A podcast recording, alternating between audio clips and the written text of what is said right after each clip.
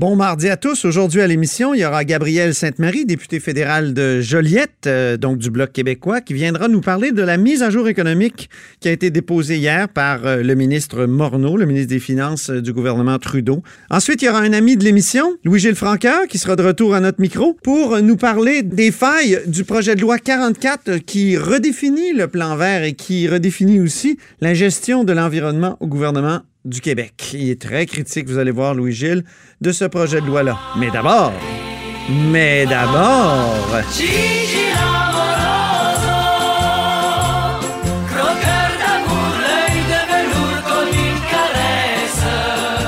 Bonjour Jean-François Gibault, notre compteur et accessoirement directeur de la recherche à QMI. Ben, bonjour Antoine. Alors, euh, parlons Crédit Québec. Il semble que tu veuilles euh, donc créer une nouvelle société d'État. Explique-nous pourquoi. Oui, ben c'est vrai que c'est pas dans mes habitudes d'être favorable à, la création de nouvelles sociétés d'État. Mais là, euh, bon, je voyais les derniers dénouements là, dans toute la saga Desjardins et Equifax euh, de ce matin dans la presse, dans le fond, où on, on, nous apprend que Desjardins s'est plaint euh, dans le fond, du fonctionnement du site Internet d'Equifax, parce que, évidemment, Desjardins envoie, on le sait maintenant, la totalité de ses clients vers Equifax pour supposément se protéger.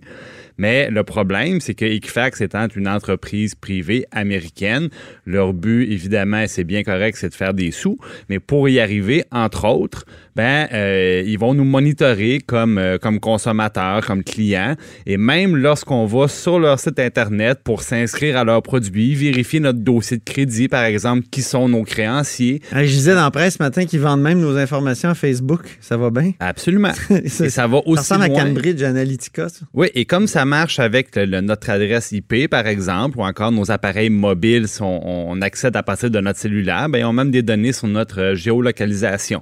Alors là, ils peuvent savoir, par exemple, l'échéance de notre prêt auto. Ils peuvent avoir des choses comme ça. Et évidemment, c'est encore une information qui vaut très cher et qui est, monnayée. Euh, alors, moi, en, voyant ça, euh, je me suis dit, euh, c'est spécial. Parce qu'en plus, c'est des informations qui qu'on leur confie dans le cadre d'une fuite de données. Et comme c'est des entreprises privées et étrangères qui sont à peu près assujetties à aucune loi canadienne et québécoise, ben, je me dis, ça serait peut-être le temps d'avoir des dossiers de crédit comme citoyen euh, à une agence publique. D'où Crédit Québec. D'où Crédit Québec. Ça, c'est l'invention d'Antoine, mais ça pourrait très bien s'appeler comme ça. Donc, plutôt que euh, d'avoir des firmes américaines de, cotation, pas de cotation, mais de, de, de, crédit, dont on ne sait toujours pas exactement comment ils nous protègent et comment ils fonctionnent et en cas d'incident, de quoi ils devront répondre, ben, ça serait peut-être mieux comme ça. Alors, rappelons-le rapidement, comment ça fonctionne. Dans le fond, ces entreprises-là, il y, en a deux surtout au Québec, hein, c'est Equifax et Trans Union, c'est ils vont colliger l'information sur notre endettement.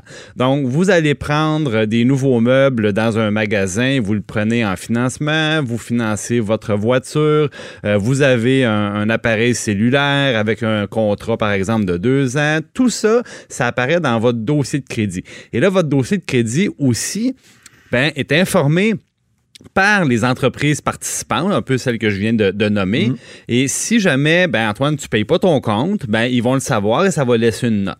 Et après ça, comme consommateur, tu vas aller changer ta voiture la prochaine fois. La première chose, la première chose que le directeur financier du concessionnaire va faire, il va aller voir, il va faire une petite requête à Equifax pour savoir est-ce qu'Antoine Robitaille c'est un bon payeur, un mauvais payeur, est-ce que je peux lui faire confiance puis signer un contrat de financement avec lui? Mais là, c'est l'État qui s'occupe de ça, là. Oui. Il peut y avoir un croisement de données avec euh, Revenu Québec? Ça, ça pourrait être. Euh, ben, C'est-à-dire qu'il faut que les choses soient claires. Ceci dit, dit, c'est pas des revenus, c'est de l'endettement. Donc, euh, le, le, le, je verrais pas nécessairement le problème. Les gens qui n'ont rien à cacher. Mais chose certaine, moi, j'aimerais bien. Mais ça serait encore l'État qui nous surveillerait. Là, euh, en tout cas, je, je, ben, je pense tout haut, là. Mais, mais... c'est qu'au moins, je pense qu'on pourrait raisonnablement s'attendre du gouvernement de pouvoir nous assurer qu'il n'y a pas justement d'utilisation de nos données personnelles ou de nos habitudes de consommation via des sites comme celui-là pour nous, nous euh, cibler comme consommateurs par d'autres entreprises et vendre cette information-là, faire de l'argent avec ça. C'est là que ça devient, il y a comme une confusion des genres. Alors, je pense que moi, personnellement, je préférais que ça soit une agence publique avec euh, des gens qui ont des comptes à rendre, puis à qui on peut donner des directives claires, qui soient responsables des éléments de mon dossier de crédit.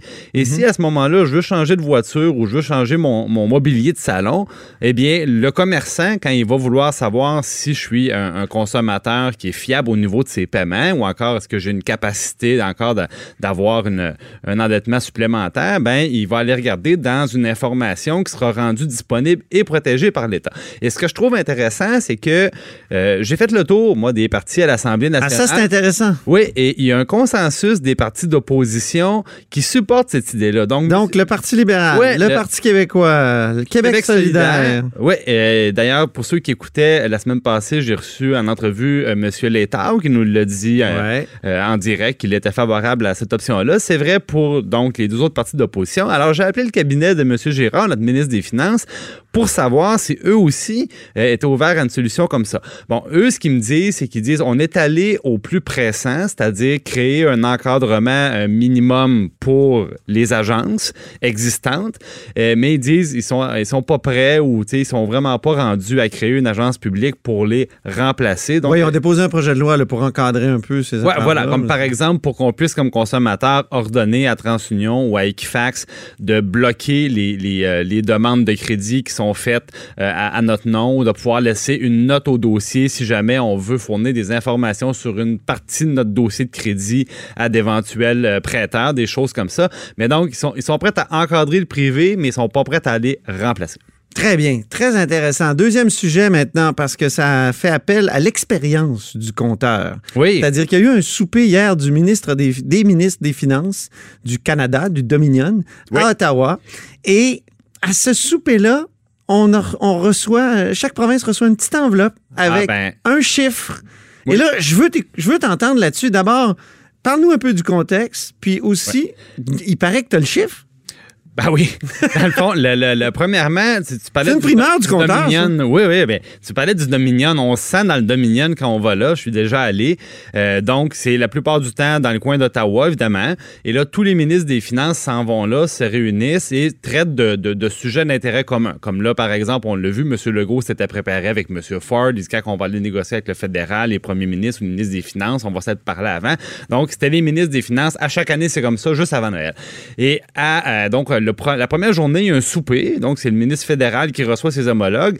Et là, au cours de la soirée, littéralement au sens propre, il vient remettre le chèque euh, de péréquation, le chèque de transfert dans, une petite enveloppe, puis il fait le tour de ses collègues en disant ben voilà le, montant d'argent que vous allez recevoir pour l'année suivante. Et là, c'est toujours un petit moment de stress parce que on compare le montant qu'on avait prévu parce qu'au ministère des Finances de Québec, ils font des estimations puis ils mettent ça dans leur cadre financier. Au mois de novembre, M. Girard avait présenté ça.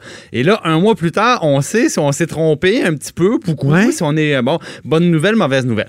Donc cette année, euh, par rapport à ce que les ministères des Finances avaient prévu, il y a une légère bonne nouvelle. Oh! Il y a une très légère bonne nouvelle de 65 euh, millions de dollars ben, en argent. Oui, oui. Mais c'est mieux que l'inverse. Parce que des fois, quand on, se rend compte qu'on on a été trop euh, optimiste dans notre évaluation, ben ça veut dire qu'on vient d'avoir un petit trou dans le code financier. Des fois, il peut être plus gros.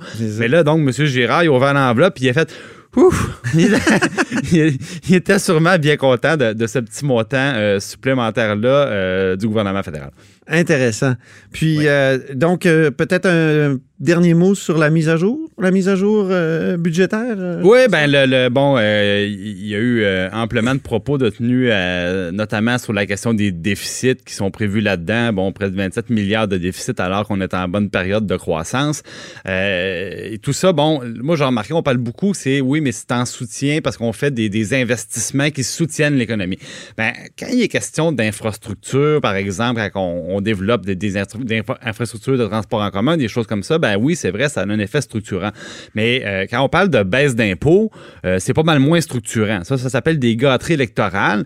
Il euh, y a personne qui avait demandé ça au gouvernement fédéral et là, on s'endette pour le plaisir de séduire les électeurs. Et il y a des conséquences à ça. Je notais, par exemple, que le gouvernement fédéral est tout fier de nous apprendre qu'il y a un million de, Canadiens de moins qui vont payer des impôts à la suite de cette mesure-là. Alors là, on, augmente la proportion des gens qui paient aucun impôt. C'est des pauvres, là, au moins. Ben, c'est, oui, sauf que c'est de plus en plus les, des gens de la classe moyenne qui, une fois pris l'effet net, c'est-à-dire une fois le chèque pour les enfants, une fois la déduction pour ci et pour ça, qui, au net, ont plus du tout d'impôts à payer et on fait toujours reposer la charge fiscale sur un nombre plus petit de personnes. Et le problème, quand on fait ça, oui, l'effet de redistribution est important.